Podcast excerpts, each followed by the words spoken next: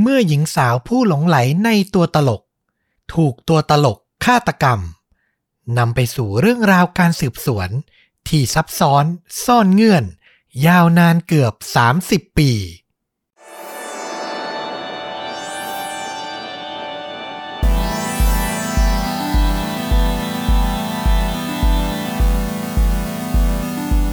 สวัสดีครับ สวัสดีครับ ค่าจริงยิ่งกว่าหนังพอดแคสต์นะครับ จากช่องชนดูดะกลับมาพบคุณผู้ฟังทุกท่านอีกแล้วนะครับ อยู่กับผมต้อมครับ แล้วก็ฟลุกครับ แม่ไม่ได้มีประโยคนี้ตามหลังนี่ประมาณ 4-5 ตอนนะ เหงากันเลยไหม คุณผู้ฟังนี่พิมพ์บอกว่าเมื่อไหร่พี่ฟุกจะหายนี่เยอะมากมาทุกตอนเลย แล้ววันนี้ผมก็ยินดีมากที่จะประกาศอย่างเป็นทางการว่า ฟลุกกลับมาพักที่บ้านแล้วครับ สวัสดีเย้คุณผู้ฟังอีกทีเด้อ่า สวัสดีทุกท่านนะครับ ก็ขอบคุณมากเลยที่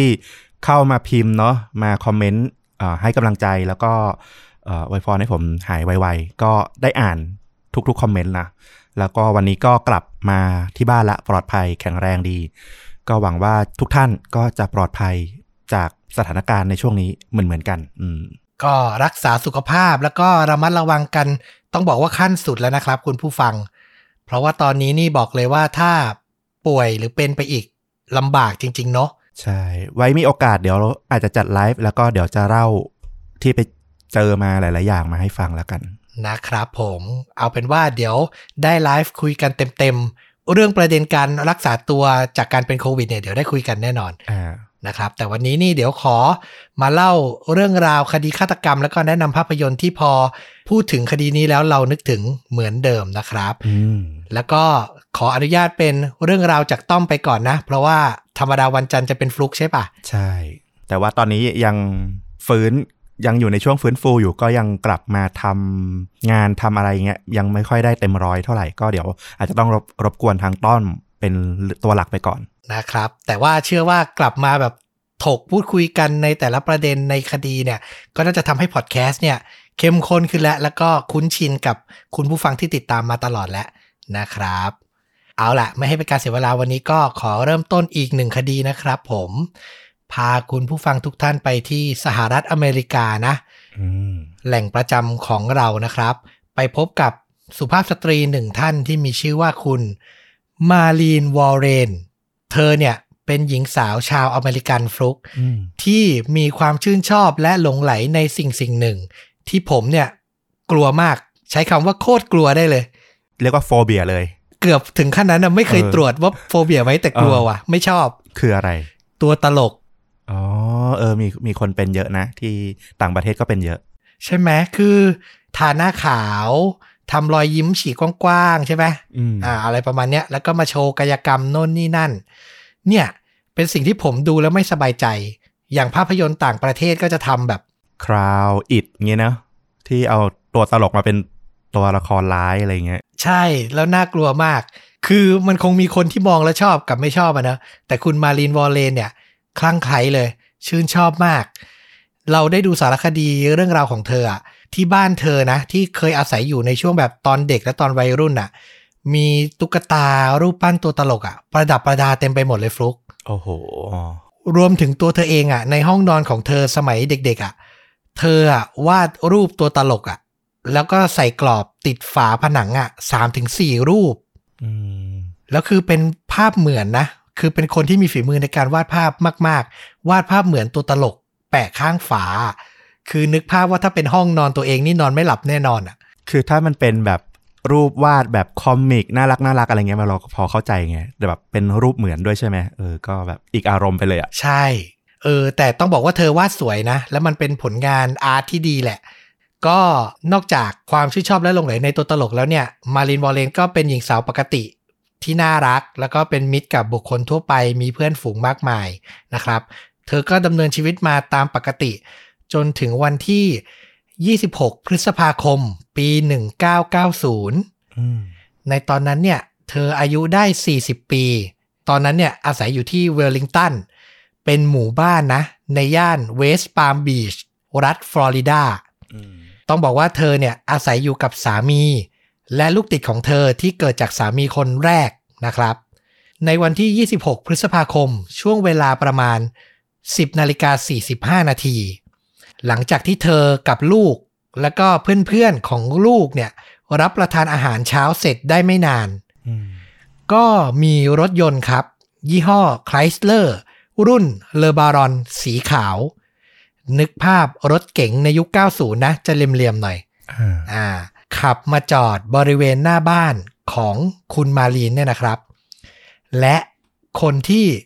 ลงจากรถมาก็คือ ตัวตลกอืมเขาทาหน้าขาว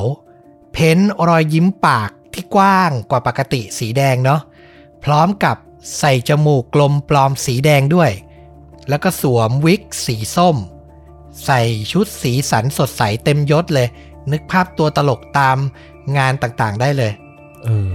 เขาผู้เนี้ยลงจากรถมาแล้วมาเคาะประตูหน้าบ้านของมารินวอลเลน ตัวเธอเองเนี่ยเป็นคนเปิดประตูต้อนรับเองด้วย เมื่อเปิดประตูออก ทั้งมารีนแล้วก็ลูกชายวัย 22 นะ แล้วก็เพื่อนของลูกๆเนี่ยก็เห็นภาพเดียวกันก็คือ เป็นตัวตลกในมือซ้ายเนี่ยถือช่อดอกไม้ และลูกโป่งอีก 3-4 ใบไว้ในมือเดียวอืมบนลูกโป่งอะมีข้อความเขียนว่า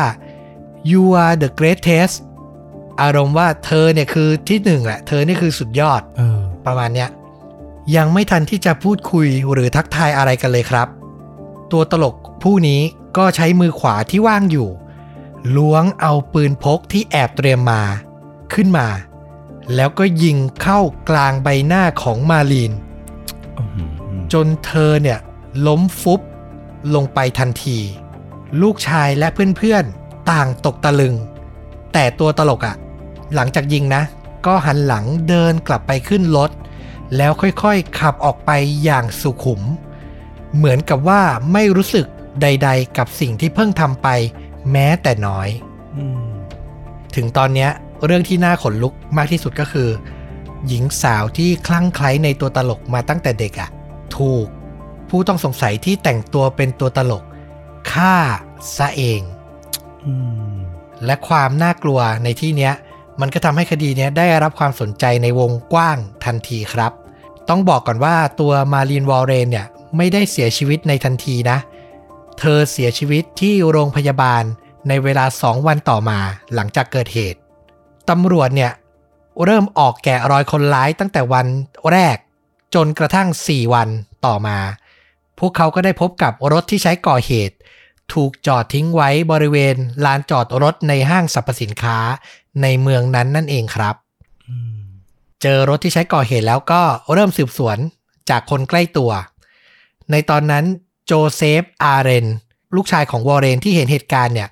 รวมถึงเพื่อนๆของเขา ให้การตรงกันว่า คนร้ายเป็นผู้ชายอืมสูงประมาณ 6 ฟุต 1 นิ้ว หรือ 185 เซนติเมตร ทั้งหมดเนี่ยเห็นหน้าผู้ก่อเหตุไม่ชัด เพราะเขาแต่งหน้าเป็นตัวตลกอะเนาะอืม makeup ค่อนข้างแน่น ต่อมาตำรวจก็พยายามสอบสวนถึงเหตุผลแรงจูงใจ ใครน่าจะมาก่อเหตุทำร้ายเธอ พวกเขาก็ไปพูดคุยกับสามีของมารีนที่มีชื่อว่าไมเคิลวอร์เรนเขามีอาชีพ เปิดเต็นท์รถให้เช่า และขายรถมือสองเขาเนี่ยแต่งงานกับมารีนตั้งแต่ปี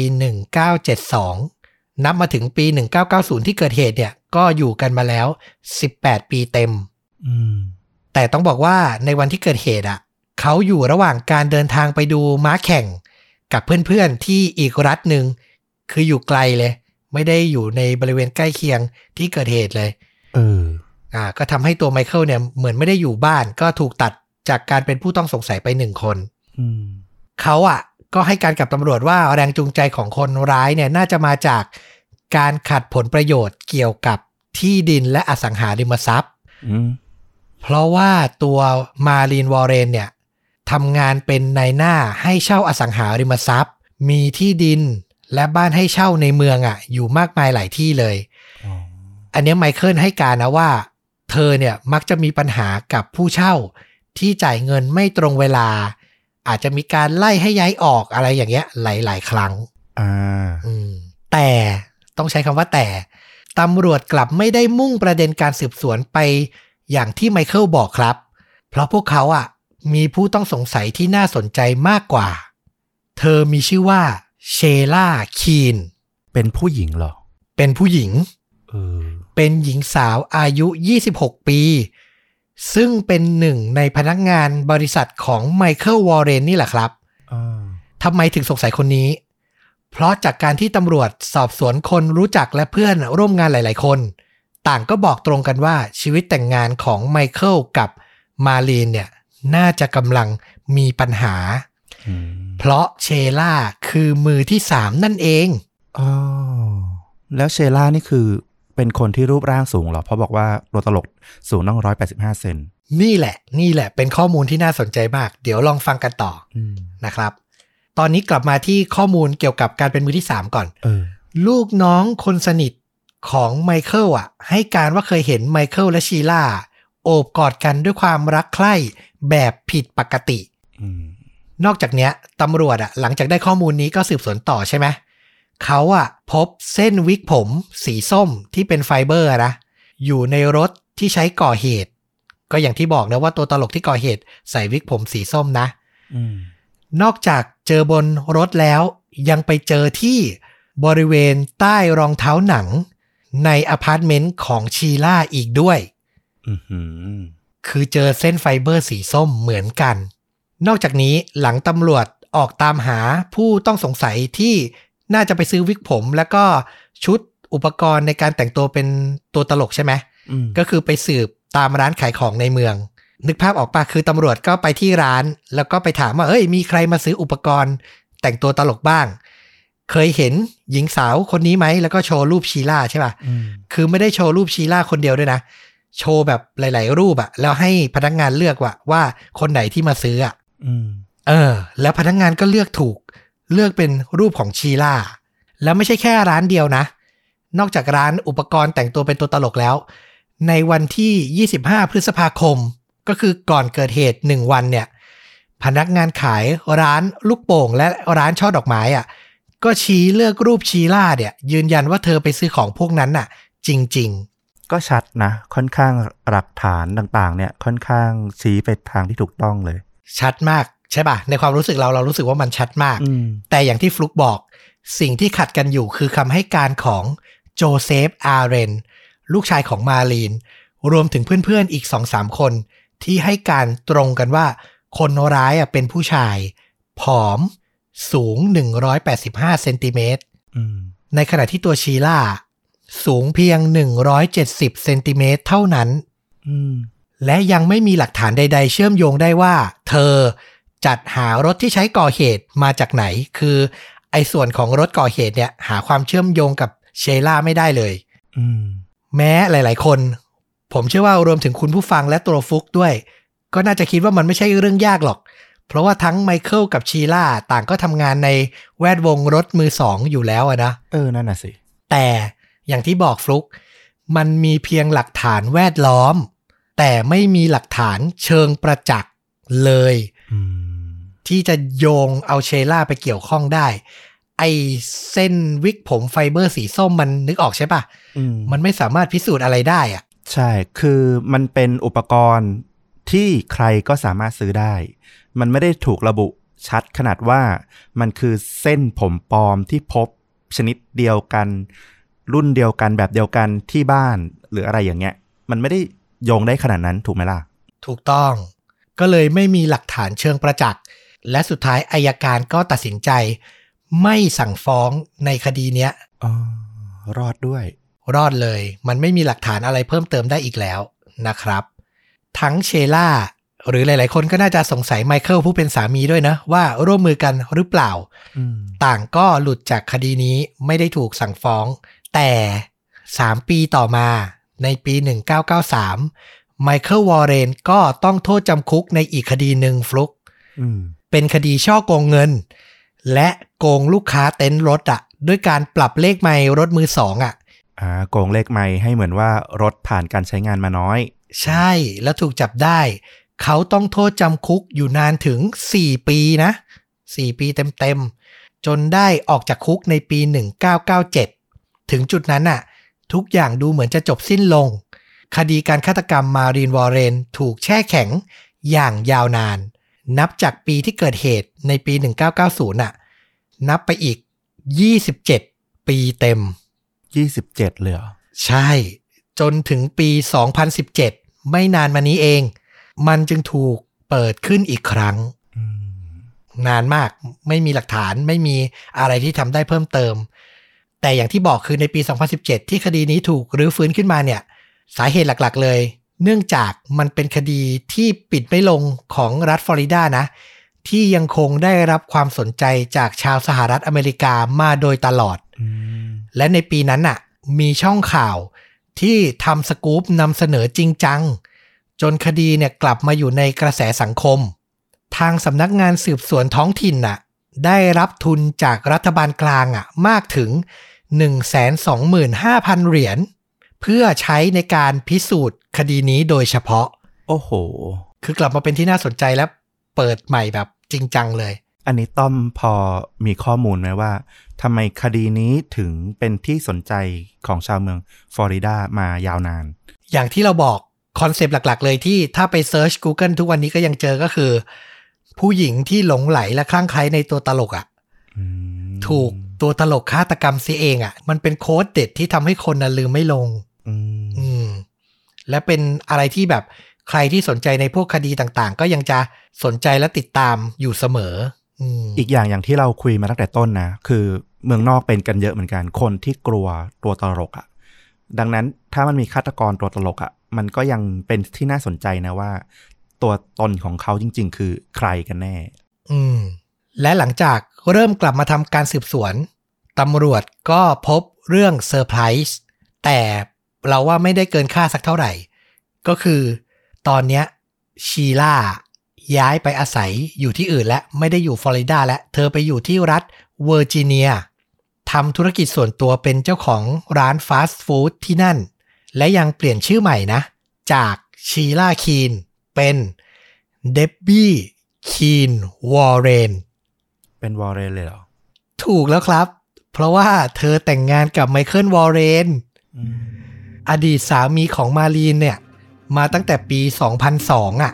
ทั้งคู่อะใช้ชีวิตร่วมกันนับจากปี 2002 มาจนถึงปีที่เคสถูกเปิดอีกครั้งก็คือปี 2017 เนี่ยก็ 15 ปีเต็ม เรียงไทม์ไลน์นิดนึง มารีนโดนฆาตกรรมปี 90อืมไมเคิลติดคุกปี 93 ออกมาปี 97 ใช่ไหม พอถึงปี 2002 ก็คือ 5 ปีต่อมาก็มาแต่งงานกับชีล่าคีนอ่าแล้วก็ใช้ชีวิตอยู่ร่วมกันมาจนถึงปี 2017 นะครับ ถึงตอนนั้นการสืบสวนดำเนินไปตำรวจและอัยการก็ออกมาให้ข่าวว่า แม้จะไม่มีหลักฐานใหม่นะ ไม่มีเลย แต่มีเทคโนโลยีใหม่ ด้านการพิสูจน์หลักฐาน รวมถึงด้านการพิสูจน์ DNA อืมพวกเขาได้นำเส้นใยไฟเบอร์สีส้มอะ ที่คาดว่าน่าจะเป็นวิกผมของตัวตลกอะที่เราคุยกันไปในตอนช่วงต้นอะนะเขาอะพบเจอจากที่รถที่ใช้หลบหนีใช่ไหมอืมแล้วก็เจอบนรองเท้าในอพาร์ตเมนต์ของชีล่าใช่ไหมนอกจากเนี้ยยังมีอีกจุดหนึ่งก็คือเจอบนลูกโป่งที่ตัวตลกคนร้ายอะถือไปด้วยอัยการและตำรวจนำหลักฐานเส้นวิกผมเนี่ยจากทั้ง 3 ที่มาตรวจสอบหาความเชื่อมโยง ในปี 90 เนี่ย พิสูจน์อะไรไม่ได้ เทคโนโลยีไม่ดีพอ แต่ในปี 2017อะพิสูจน์ได้เชื่อได้ว่ามันเป็นเส้นไฟเบอร์ที่มาจากแหล่งที่มาเดียวกันอืมนอกจากเนี้ยพวกเขาอะยังเปิดเผยอีกว่าจริง ๆ แล้วอะมันมีอีกหนึ่งหลักฐานที่สำคัญฟลุกอืมก็คือเส้นผมสีม่วงแดงจากในรถที่เกิดเหตุอืมซึ่งก็เหมือนกันคือในปี 1990ทำอะไรมันไม่ได้เลย แต่ในปี 2017 เนี่ย ใช้หลักการพิสูจน์ DNA แล้วตัวอย่างมันมีน้อยมากฟลุกเขาถึงกับต้องใช้อะไรรู้ป่ะอืมใช้บริเวณผิวของรากผมโหน่ะ เอาส่วนนั้นน่ะ ไปตรวจสอบจนมั่นใจว่า ผมที่เจอในรถอะ เป็นผมของชีล่า แต่ชื่นชมเมืองนอกเขาอย่างหนึ่งเลยเนาะคือเขาเก็บหลักฐานดีมาก ๆอะขนาดคดีเป็น 10บสปีเขาก็ยังแบบยังเก็บไว้ได้อะนะ ถูกเนี่ยคือ ทำให้คดีหลาย ๆ คดีที่เป็นโคเคสหรือถูกแช่แข็งอยู่อะกลับมาตรวจสอบแล้วก็ปิดคดีลงได้เยอะมากเลยนะอืมต้องชื่นชมระบบเขา และในที่สุดวันที่ 27 กันยายน ปี 2017 ชีราคีนวอร์เรน ก็ถูกจับในข้อหาฆาตกรรม เธอและไมเคิลสามียังคงให้การปฏิเสธอย่างเต็มกำลัง ตัวไมเคิลเนี่ยถึงกับออกมาต่อหน้าสื่อและให้สัมภาษณ์บอกนักข่าวว่า มันไร้สาระมาก ที่มาจับกลุ่มภรรยาของเขาทั้งที่ไม่มีหลักฐานเชื่อมโยงใหม่ ๆ เลยแม้แต่น้อยอืมแต่ตำรวจและอัยการผู้รื้อคดีไม่คิดอย่างนั้นครับ พวกเขาบอกว่าได้รับข้อมูลเพิ่มเติมด้วยนะ นอกจากการพิสูจน์ DNA ต่างๆ เขายังเจอข้อมูลเชื่อมโยงชีล่าและไมเคิลกับรถไคลสเลอร์รุ่นเลอบารอนสีขาวที่ใช้ก่อเหตุเนี่ย คือพวกเขาอะไปสอบสวนอดีตพนักงานของบริษัทไมเคิล แล้วก็ได้รับคำให้การว่า เห็นไมเคิลและชีล่าแอบไปขโมยรถยี่ห้อเนี้ยสีเนี้ยจากบริษัทของคู่แข่งอะ่ะ ก่อนหน้าวันที่เกิดเหตุนานถึง 45 วันเต็มเฮ้ยนี่มันข้อมูลสำคัญมากเลยนะๆใช่แต่เพิ่งได้รับอะ่ะ คือแบบพอรื้อปุ๊บพูดคุยแล้วก็ได้มา นอกจากเนี้ยมันเหลือเรื่องสุดท้ายแล้วก็คือ ต้องหาสิ่งที่โต้แย้งคำให้การของพยานก็คือลูกของ มารินวอลเลนเอง แล้วก็เพื่อนๆของเขาที่บอกว่าผู้ก่อเหตุเป็นผู้ชายอายการกล่าวถึงเรื่องนี้ว่าจริง ๆ แล้วอะจากการสืบสวนอะ หลาย ๆ คนพูดตรงกันเลยว่าชีล่าเนี่ย ตัวผู้ต้องสงสัยเนี่ย มีบุคลิกคล้ายผู้ชายอืมจากคำให้การของพนักงานทั้งร้านขายชุดตัวตลก ร้านขายบอลลูน ลูกโป่ง ร้านขายดอกไม้อะนะ ก็พูดเหมือนกันหมดว่า คนที่มาซื้ออะเป็นผู้หญิงที่ บุคลิกท่าทางอะคล้ายผู้ชายอืมเออเขาก็บอกว่าเป็นไปได้ที่ในช่วงเวลานั้นแบบเสี้ยววินาทีอะไม่กี่วินาทีที่ก่อเหตุอะพยานที่เห็นเหตุการณ์อาจจะมองผิดก็ได้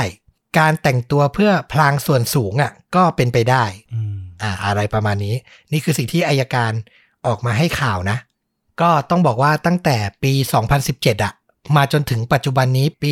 2021 นะ การไต่สวนสอบสวนในชั้นศาลก็ยังคงดำเนินไปอย่างเข้มข้น อ๋อ คดีนี้ยังไม่จบอะเนี่ย ยังไม่จบฟลุก โอ้โห บอกเลยเป็นคดีที่ยังไม่จบ ถึงตอนเนี้ยชีล่าใช้ชีวิตในเรือนจำอะ มาแล้ว3ปีครึ่งเออนับจากวันที่โดนจับนะ ทนายฝั่งจำเลยยังพยายามจะขอยื่นเรื่องประกันตัว เพื่อให้เธอได้มาอาศัยอยู่กับลูก แต่ก็ยังคงถูกปฏิเสธ เพราะว่า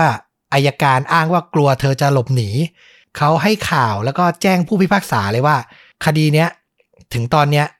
มีผู้ต้องสงสัยเพียงคนเดียวเท่านั้น เป็นคนอื่นไปไม่ได้ ไม่ควรจะให้ประกันตัวอย่างเด็ดขาด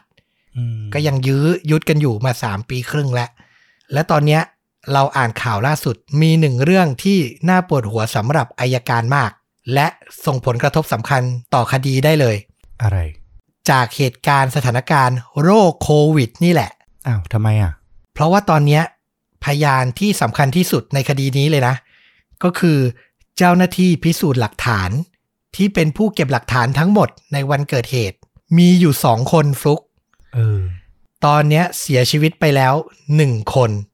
ไม่ได้เสียชีวิตจากโควิดนะอ่าแต่เสียไปแล้วหนึ่งคน อย่างที่บอกคดีมันแช่แข็งมาอืมจากตั้งแต่ปี 90 จนถึงตอนเนี้ย ก็คือจะค่อนข้างสูงอายุกันหมดแล้ว เจ้าหน้าที่พิสูจน์หลักฐานที่จะขึ้นให้การได้เนี่ย เหลือเพียงคนเดียวเท่านั้น ซึ่งถ้าเขาไม่ได้มามีโอกาสพูดในศาลเนี่ย ความน่าเชื่อถือของหลักฐานจะลดลงเป็นอย่างมากอายการถึงขั้นมีความพยายาม จะให้มีการให้การล่วงหน้าผ่านแอป Zoom อืมคือให้การไปก่อนเลย บันทึกไว้ด้วย แต่ฝั่งจำเลยยังไม่ยินยอม ทนายเนี่ยอ้างว่าเขายังไม่ได้ศึกษาข้อมูลการวิเคราะห์ หลักฐานและ DNA ที่เพียงพอ ถ้าต้องให้เขามาซักพยาน ในตอนเนี้ยผ่านแอป Zoom ด้วย เขาไม่สามารถทำหน้าที่ได้เต็มที่ นึกออกใช่ปะนึกออก ก็คือยังซักค้านได้ไม่เต็มที่ ซึ่งผู้พิพากษาก็ยังให้ผลประโยชน์ส่วนเนี้ยกับจำเลยก็คือชีล่าอยู่ ต้องให้ตามสิทธิ์อืมันก็เป็นการวิตกไปเอง ใช่ใช่ของอายการ คืออายการอะคือ เหมือนแบบเสียชีวิตไปคนหนึ่งแล้ว แล้วแบบ ระหว่างเนี้ยมันมาว่าความมาขึ้นให้การไม่ได้สักทีเขาก็กลัวว่าแบบ อุบิเหตุเกิดขึ้นมาแบบสิ่งที่ไม่คาดคิดอีกอย่างเงี้ยอืมและเขาก็กลัวว่ามันจะทำให้สถานการณ์เปลี่ยน เออ ก็คือเข้าใจทุกฝ่ายอะนะ คดีอะมันก็เลยยังปิดไม่ลง เพราะว่าฝั่งชีล่ากับไมเคิลก็ยังคงปฏิเสธอยู่ ก็ต้องไปลุ้นกันต่อว่าสุดท้าย ชีล่าจะโดนตัดสินโทษไหม ไมเคิลจะถูกหางเลขด้วยหรือเปล่า แต่สำหรับฝั่งครอบครัวของมารีนวอร์เรนนะนะอืมทั้งแม่ของเธอแล้วก็ลูกติดของเธอ ต่างก็ยืนยันว่าการจับกลุ่มครั้งเนี้ยถูกต้องแล้ว เป็นสิ่งที่ทำให้พวกเขาสบายใจ เหมือนปลดล็อกความอัดอั้นตันใจที่แบกไว้หลายปีได้ในที่สุดครับอืมก็เป็นบทสรุปที่ยังไม่ร้อยเปอร์เซ็นของคดีนี้อะนะ แต่สำหรับเราก็ถือว่า 99%แล้วนะ ใช่ไหมในความรู้สึกเราเชื่อว่าหลาย ๆ คนน่าจะรู้สึกตรงกันเนาะฟลุกคิดว่ามันจะดิ้นได้ไหม ก็ยังมีโอกาสนะ เอาจริง ๆ ถ้าในมุมมองว่าว่าหลักฐานเชิงประจักษ์ต่างๆ มันโยงไปถึงได้ แต่ไม่สามารถมัดตัวได้แบบร้อยเปอร์เซน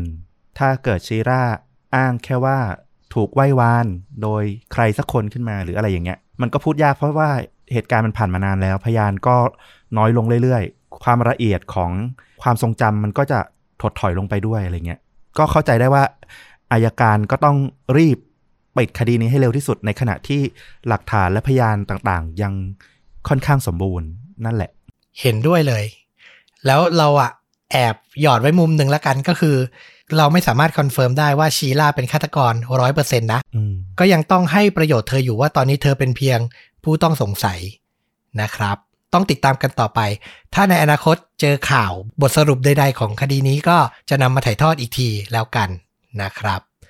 แต่เรารู้สึก มันเข้มข้นมาก แค่ประเด็นแรกอะ่ะ มันเหมือนเป็นอาถรรพ์ตัวตลกอะไรเงี้ย มันก็แบบขนลุกแล้วนะอืมมันเป็นความบังเอิญที่น่ากลัวเออเกินกว่าจะเป็นเรื่องจริงสำหรับเรานะ เรานึกออกเลยอะว่าวันนั้นมาลีนคงแบบเปิดประตูไปแล้ว เต็มไปด้วยรอยยิ้มและมีความสุขนึกออกปะใช่เออเพราะเธอเจอสิ่งที่เธอชอบอะตัวตลกต่อหน้า แต่ดันเป็นตัวตลกมัจจุราชอะที่มาพรากชีวิตเธอไปซะอย่างนั้น ถ้าผู้ที่ก่อเหตุไม่ได้รู้ประเด็นว่าเธอชื่นชอบตัวตลกนะ เป็นแค่ความบังเอิญที่ต้องการแค่จะปกปิดตัวเองอะก็ถือเป็นความบังเอิญที่แบบน่ากลัวมาก อืมตลกร้ายอะเนาะจริง ตลกร้ายใช้คำนี้เลยนะครับสำหรับภาพยนตร์หลายเรื่องมากเลยนะฟลุกอย่างที่บอกเออที่แบบมีตัวตลกเป็นตัวร้ายนะ อย่างที่ฟลุกพูดเลยทั้งอิดอ่าซอก็ใช่นะ ก็นับเออแต่มีเรื่องหนึ่งที่เรารู้สึกว่า พล็อตมันแหวกดีแล้วเราอยากจะมาแนะนำในคลิปนี้ เป็นภาพยนตร์ที่เก่าหน่อย ในยุค 80 ปี 1988 มีชื่อว่า Killer Cloud from Outer Space โอ้โห แค่ชื่อเรื่องก็ ชื่อเรื่องก็โหดแล้วนะครับกำกับโดยคุณสตีเฟนชิโอโดเขาเป็นใครเขาไม่ได้เป็นผู้กำกับดังนะ นี่คือผลงานเรื่องเดียวของเขาเลย แต่เขาไปโด่งดังในการเป็นคนเบื้องหลังในการสร้างตัวประหลาดออื่นๆ ที่สำคัญเลยก็ตัวไอเนี่ย กลิ้งงับงับโด่งดังอยู่ในช่วงหนึ่ง มันเป็นช่วงหนังที่มันจะมีสัตว์ประหลาดอะไรประมาณเนี้ยเยอะอย่างคริตเตอร์กลิ้งงับงับนี่ใช่ไหมหรือพวกเกรมลินไอตัวที่โดนน้ำแล้วกลายเป็นสัตว์ประหลาดอะไรเงี้ยอ่าซึ่งเราใช่ก็จะโตมากับพวกแนวแนวๆเนี้ยเยอะหลายเรื่องเหมือนกัน ถูกและเขาก็แบบมีชื่อเสียงมาจากการสร้างตัวละครพวกเนี้ย แล้วเขาก็เลยได้มากำกับเรื่องเนี้ย เรื่องย่อไม่มีอะไรเลย เป็นหุ่นชักลอกตัวตลกเลยนะอืมแต่ดูน่ากลัวมาก มาจากนอกโลกเพื่อมาฆ่ามนุษย์ แล้วก็จับมนุษย์อะไปทำสายไหมเพื่อกินโอ้โหเออ แล้วคนที่เจออะก็คือพระเอกกับนางเอกอะกำลังแบบพลอดรักกันอยู่แล้วตัวตลกพวกเนี้ย ก็ขับ UFO ลงมาใช่ป่ะเออพอเขาเห็นการฆาตกรรมที่เหล่าพวกตัวตลกนี้ทำอะ ก็พยายามไปบอกคนอื่นในเมือง แล้วก็ไม่มีใครเชื่อเลย ใครจะไปเชื่อเอออยู่ดีพูดว่า เฮ้ย เธอ